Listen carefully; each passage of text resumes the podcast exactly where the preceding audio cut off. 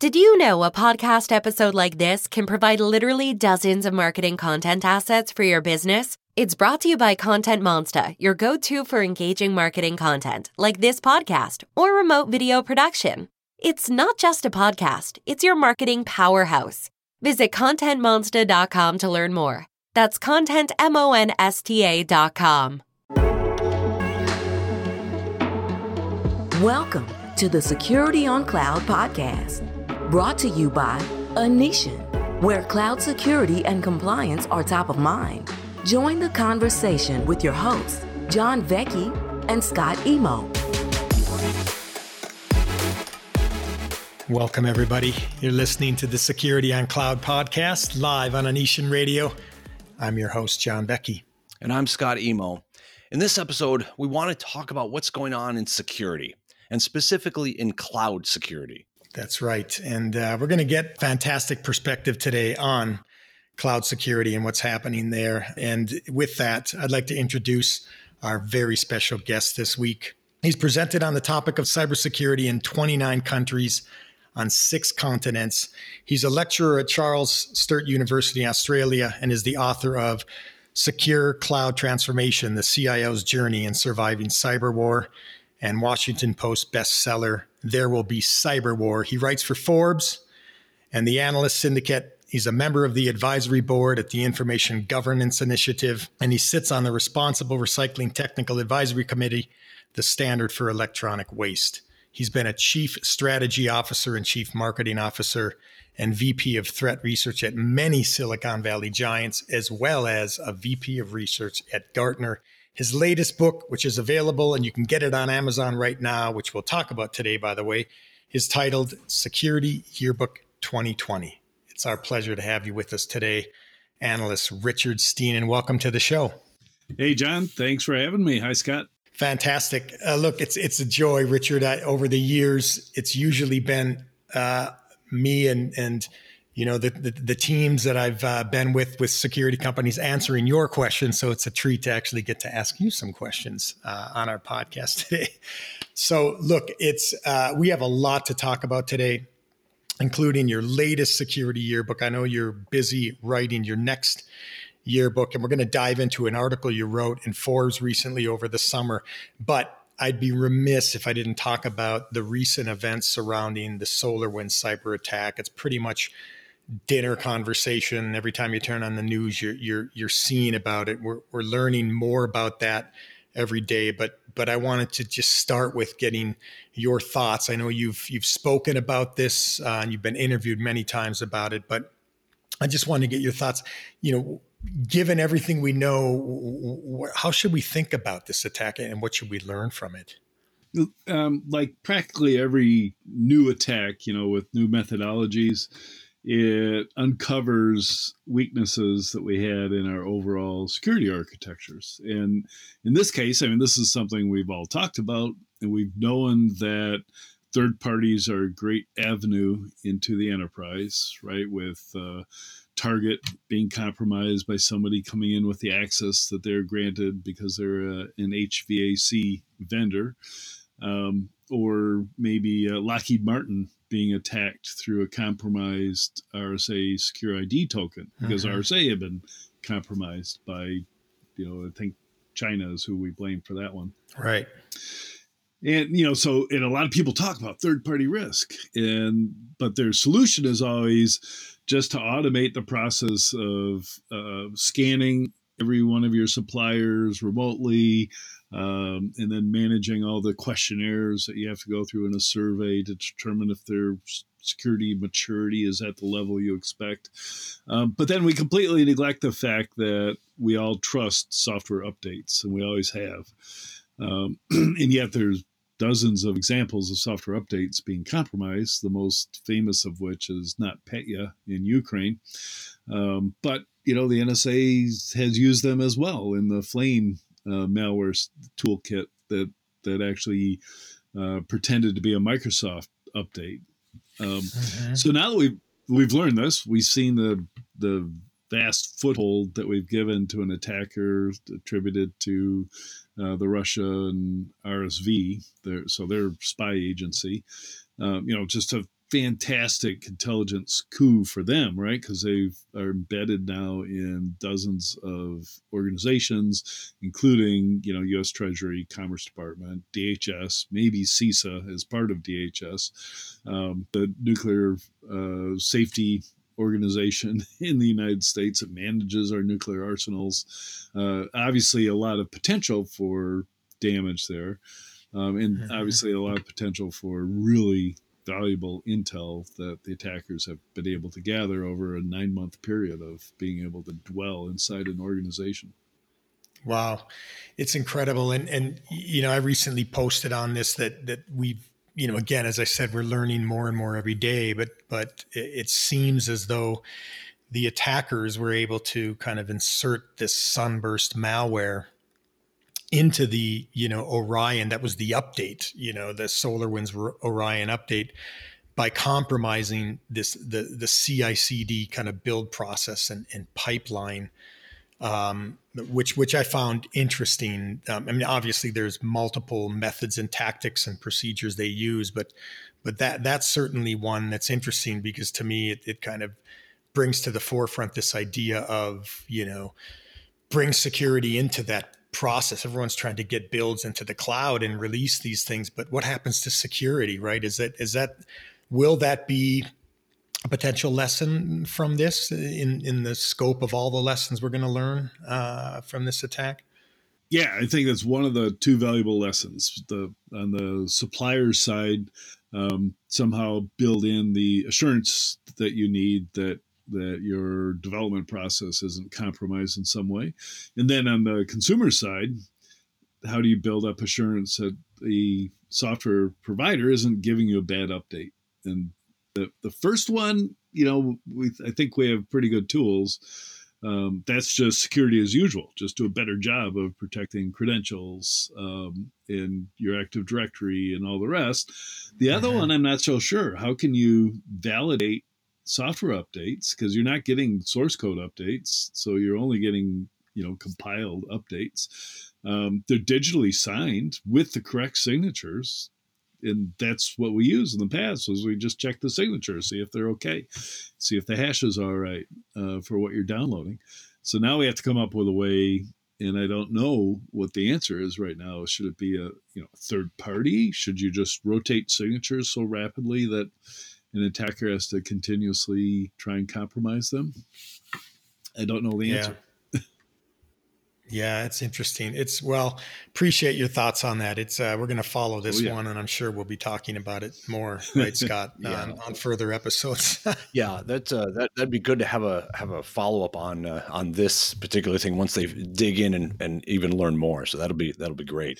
Yes, because there's going to be hundreds more of uh, victims, and then there's going to be, you know, some next step, right? Using stolen data or compromising the organizations and hurting them in some way. Yeah, and just the remediation of this is going to be fascinating to figure out how, you know, how to find out, you know, okay, we know we're attacked, but where, right? So yeah, it's been great. Yeah. So Richard, let's uh, let's switch switch gears a bit. Um, and uh, uh, now. You've uh, you recently wrote an article for Forbes uh, that was entitled "There is no cloud security segment."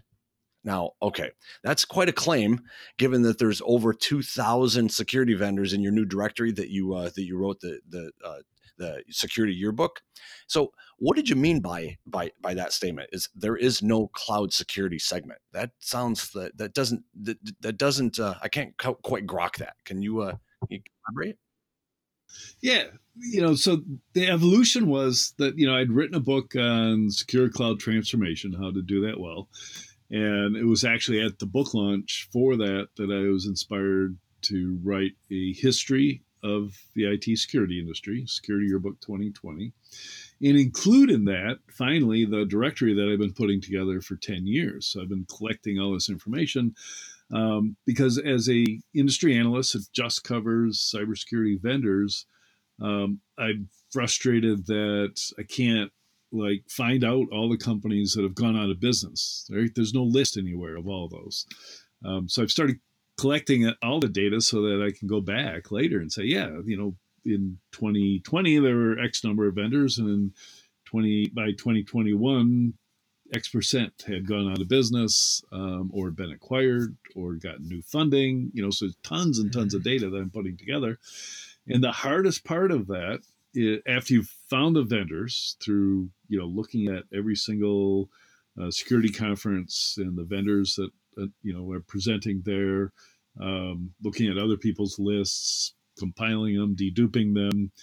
Uh, and I can outsource the data collection to my team in India. To every quarter, for instance, they look on LinkedIn and tell me and record the number of employees at each of these companies. So I can see who's growing and who's shrinking. Super valuable stuff. The one thing that's impossible to outsource for an industry analyst is the categorization. Because let's be frank, vendors say a lot of things about who and what they are that are just wrong. um, they uh, or they just don't say. You know, so I go to hundreds of pages where I have to dig down into the product spec sheets before I can figure out, oh, they're a SIM. All that A I and M L stuff and threat hunting and all the rest. No, they're just a, a logging tool for. That's uh, Scott's alerts. Fault, by the way. He's a marketing guy. Uh, Scott, yeah, that's let's not blame yeah. the marketing guys here. That's, uh, I, I think we're going in the wrong direction. That's here. Right. So I'm just expressing my frustration because it takes me a long time to do that. And as a matter of fact, over the holidays, um, I went through eight hundred additional vendors and had to categorize them. So I just saw that over and over again. And I think my eyes are failing me now because I've looked at so many web oh, pages. Man. So, but last year, you know, as I collected it, I would see a vendor and they would say right on their front page, there'd be big images of clouds and they'd say, we're your complete cloud security solution. And I just put an entry in, you know, for a major category for cloud security. But last, uh, you know, before the book went to press last time, I had to go back and rationalize all my categories. And then I realized, I'm looking at, you know, cloud security. Okay, what do they do in the cloud? So I need my next column, the subcategory. Oh, they do network security in the cloud. Okay, so they're a network security vendor. Boom, done with that. And then you go, oh, this guy does container security, you know, some Kubernetes mm-hmm. or or something. Well, that's endpoint security. It's the same as server security, which I've always said is endpoint security. So I move them into the endpoint, and then I'll I'll find folks that do um, you know just cloud monitoring for governance, risk, and compliance. Mm-hmm. So that's G R C. Boom. By the time I was done, I could not find a single vendor that belonged in a category of cloud security. Not, and that's not saying that you need you don't.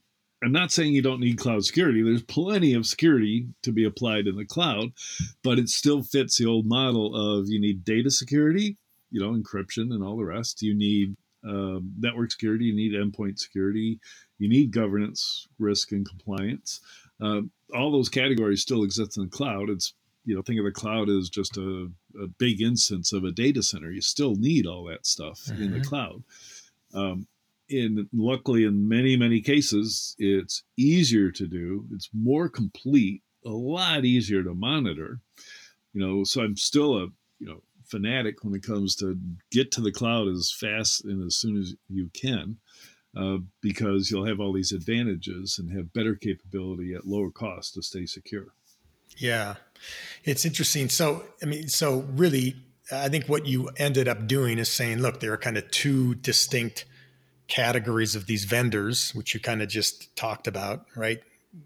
Vendors that have these solutions for deployments and um, monitoring, alerting, logging, blocking, all, all this stuff. And then of course the, you know, I guess you could say the CrowdStrikes and the, you know, these guys, which offer a yep. cloud, you know, service in the cloud, a security service in the cloud. Right. Um, and, and so, you know, I guess the, the, it begs the question, right? Um, you know, what would be a cloud security segment? I mean, I, you know, I think, I think what we're seeing is, you know, the, there are vendors who offer solutions which have traditionally, frankly, been deployed in the on-premise, right? And then they say, oh, we've got that now in the cloud. Or you have security vendors who start off by saying, we're a company that delivers our security service in the cloud from the start and only in the cloud. Um, so you have that, and as you as you kind of shown, those categories are there. But like, what would it what would a real cloud security segment look like if there was one, or should there be one, or will there be one? There, there could be one, and I've, I've thought of that. And the only answer I can come up with is a vendor that sells a security product to Amazon to secure A W S for Amazon, right? You know, or and then and then move over to doing it for Azure and Google and Rackspace and whoever else wants to offer a cloud service, but not, you know, something you layer in that just gets sold through to their customers. Something that actually protects Amazon from being hacked. So, and that may be, you know, something that's that's a shim that fits between every virtual instance, right? So you can't do side channel attacks, uh-huh, something like uh-huh. that. Interesting. And I haven't run across a single one like that. If if there are any, they don't ha- even have to advertise their or market what they do or anything. All they have to do is talk to the right people at Amazon and sell their product. Right, right.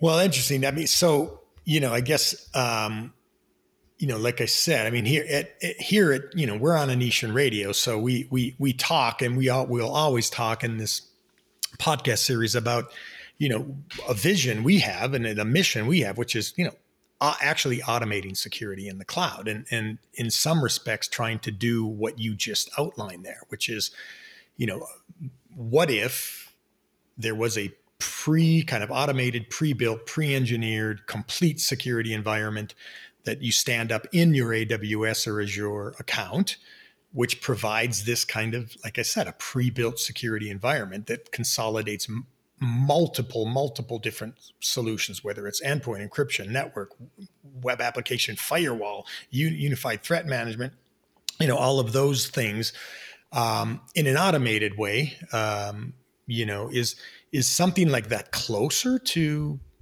to you know, what, what that, what a cloud security is, segment might actually or should actually look like? Yeah, I th- think you could build that case. You know, if, if you break down what Anitian does, right, they do security for cloud environments in every single ca- category, mm-hmm. right? So they, they do it in network and endpoint and uh, data security, and then provide the um, monitoring and support for compliance on top of that. So it is a general purpose. It's almost a meta solution mm-hmm. to do mm-hmm. that. Uh, Similar, you know, I assume to what you get when you go to a, um, you know, a full-fledged um, security consulting company, you know, Ernst and Young uh-huh. or, or uh-huh. uh, Deloitte. They come in, they or Booz Allen is probably the best example. Right. They come in and they just do it all for you. Now, mind you, it takes, you know, it's a lot harder when it's not in the cloud. It takes them forever. You know, you're talking about several years to get all that done for you by a third party. You've essentially outsourced your security. Right. Um, so, so I think uh, from my perspective, Anitian is leveraging the cloud and all the great things I was talking about. The cloud delivers it for you, making something new possible, which is you, if you have a cloud environment for delivering a, a product or a service, you can add all the security quickly and easily and have it all in one place. Managed in one place. Right, right. Yeah, I mean, I think, you know, and interesting, right, Scott? I mean, I think, you know, it's something to watch. And what is a cloud security segment? I mean, everything that, you know, and one of the reasons we want people to listen to this podcast is just to learn about, you know, what is, I mean, again, our world is now fully in the cloud, and, and given the, the, the the year we're we're just almost completing now, which changed everything. Um, I, I think even, Richard, it's safe to say those organizations who thought they were going to the cloud uh, this year really truly went to the cloud. Uh, and so I think that yeah. given that the cloud is everything, uh, when we think in terms of cloud security, it's it's really about allowing, you know, these enterprises, businesses, organizations to, to move to the cloud, but do it in a way that's easier for them. It's hard, right? Uh, and, and I think following this cloud security segment will be interesting, because I think the day that there is one, Richard, maybe that means um, it's easier to actually digitally transform and move to the cloud and and do the things you want to do more powerfully there. Um, you know, I, I think that's perhaps something Scott will will be watching, yeah, uh, as as we uh, you know kind of troll through this series of uh, security on cloud, right?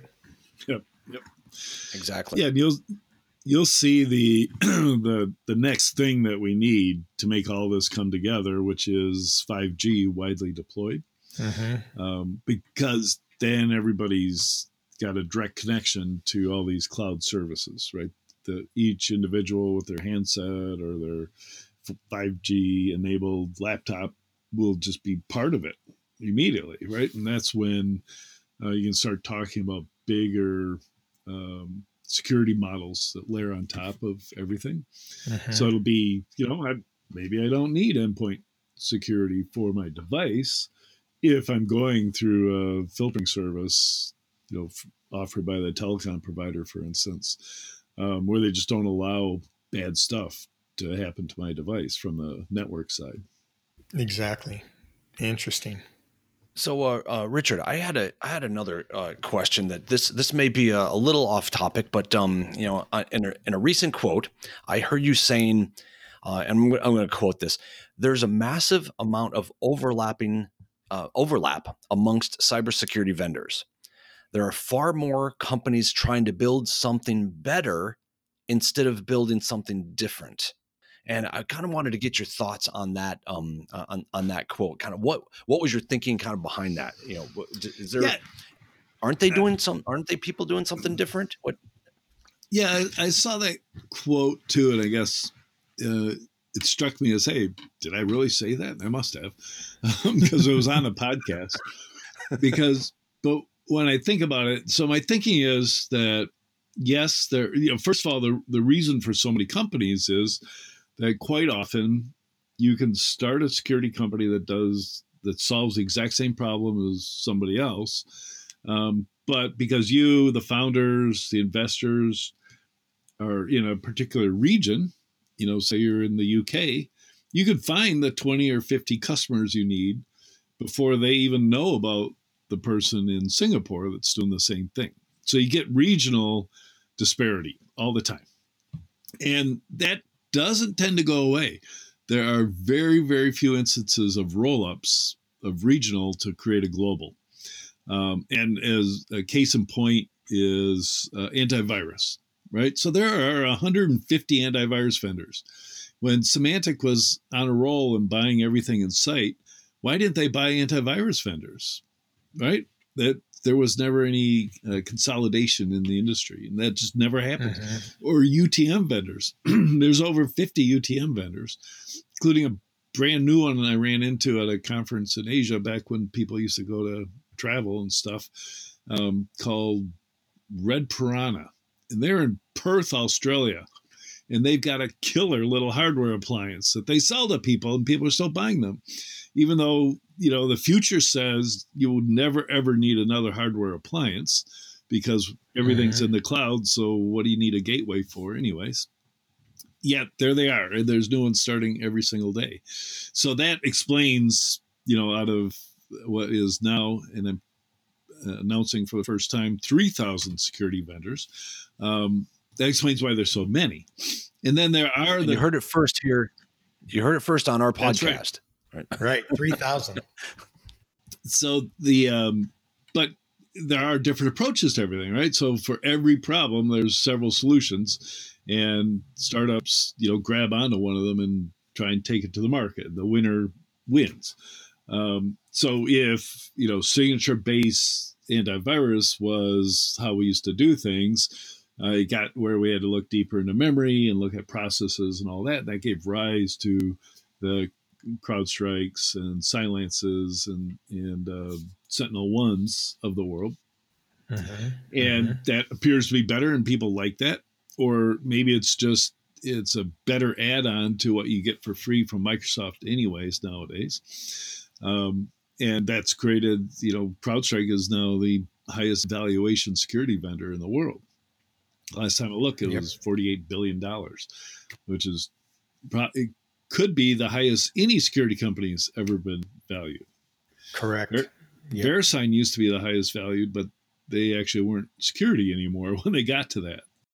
And now you've got Sentinel One going to go I P O soon and be on their yeah, coattails, yeah. and we'll see what yeah. happens there. But yep, yeah, right, right, it's uh, we're seeing these huge, and you know, I think the good news is, look, these these are companies built to do what they do in the cloud, um, right? Which which which is good. But but to your you know, right, well, I mean, actually, CrowdStrike and Sentinel One, I think more of um, they're still endpoint yep, solutions, yep. right? So they're worried about P Cs, basically, and a few Linux boxes and all the rest, which is not, a, that's not cloud anything. That's still endpoint. Right. But they've incorporated better ways to get to those, get to get to their instances. And they've done that in the cloud. And they give you a cloud interface, and it's multi-tenant, so you don't worry about mixing your data with your competitors. Um, but they've they they're just an example of companies that have leveraged the cloud and demonstrate how fantastic it is to take advantage of the cloud, which goes across the board for any company, right? Every company should be going to the cloud.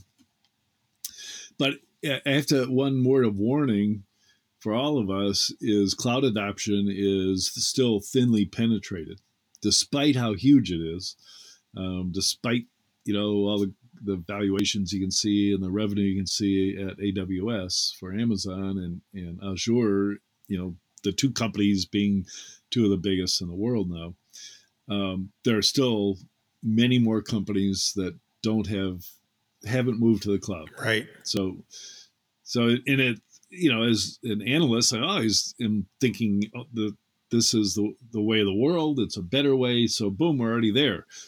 ten years from now, we'll still be talking about people moving from their data centers and hosting data somewhere else. It's just, It's really true. And, it, and it's one of the reasons we find this topic so fascinating. And I think, again, if you look at twenty twenty, um, you know, what, what's happened is we woke up one day and, and work was something we did and wasn't a place yep. we went. Uh, and, you know, everyone suddenly was, you know, working from home and, and everything changed. And I think, you know, uh, it certainly has...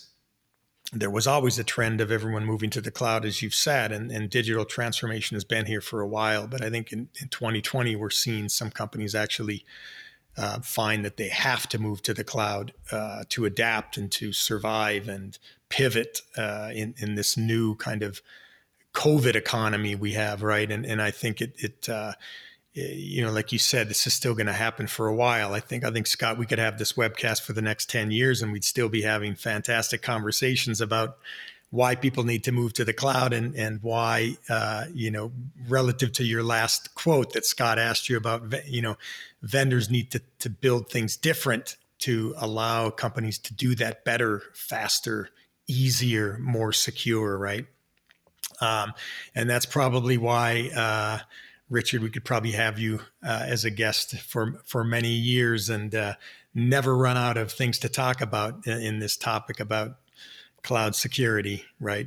Yeah, so it looks like we're setting up another date uh, for at least uh, uh, next year uh, to right. have you on we'll, again. We'll bring whiskey next time.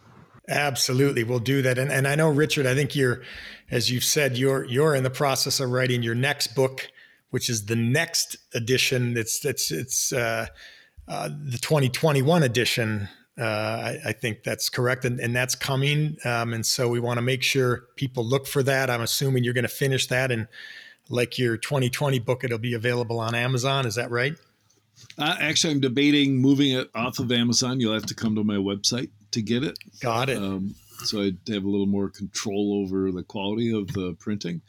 Um But it's, yeah, it's coming to, together fast. I had to wait until twenty twenty was over so to collect all the data.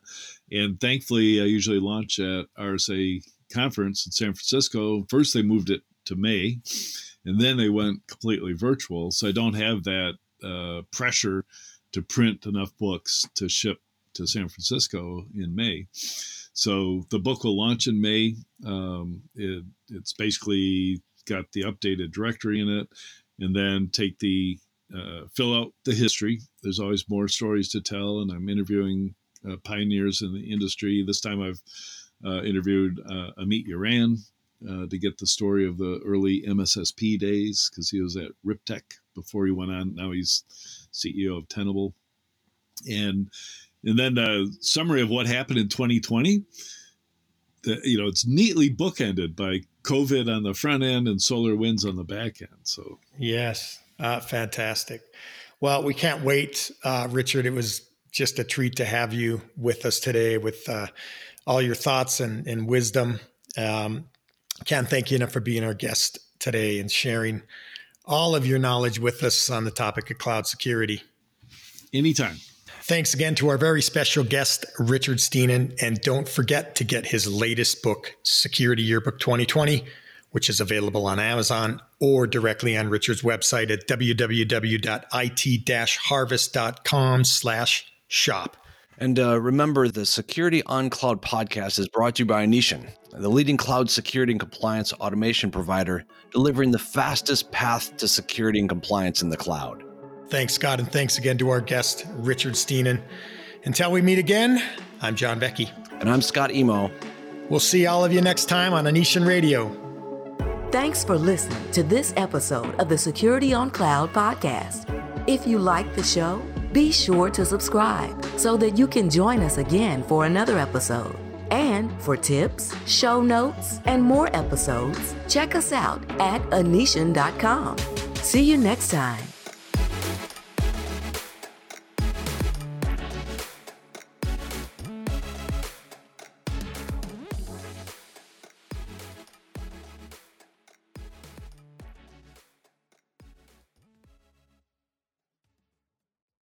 Did you know a podcast episode like this can provide literally dozens of marketing content assets for your business? It's brought to you by Content Monsta, your go-to for engaging marketing content, like this podcast or remote video production. It's not just a podcast, it's your marketing powerhouse. Visit content monsta dot com to learn more. That's content monsta dot com.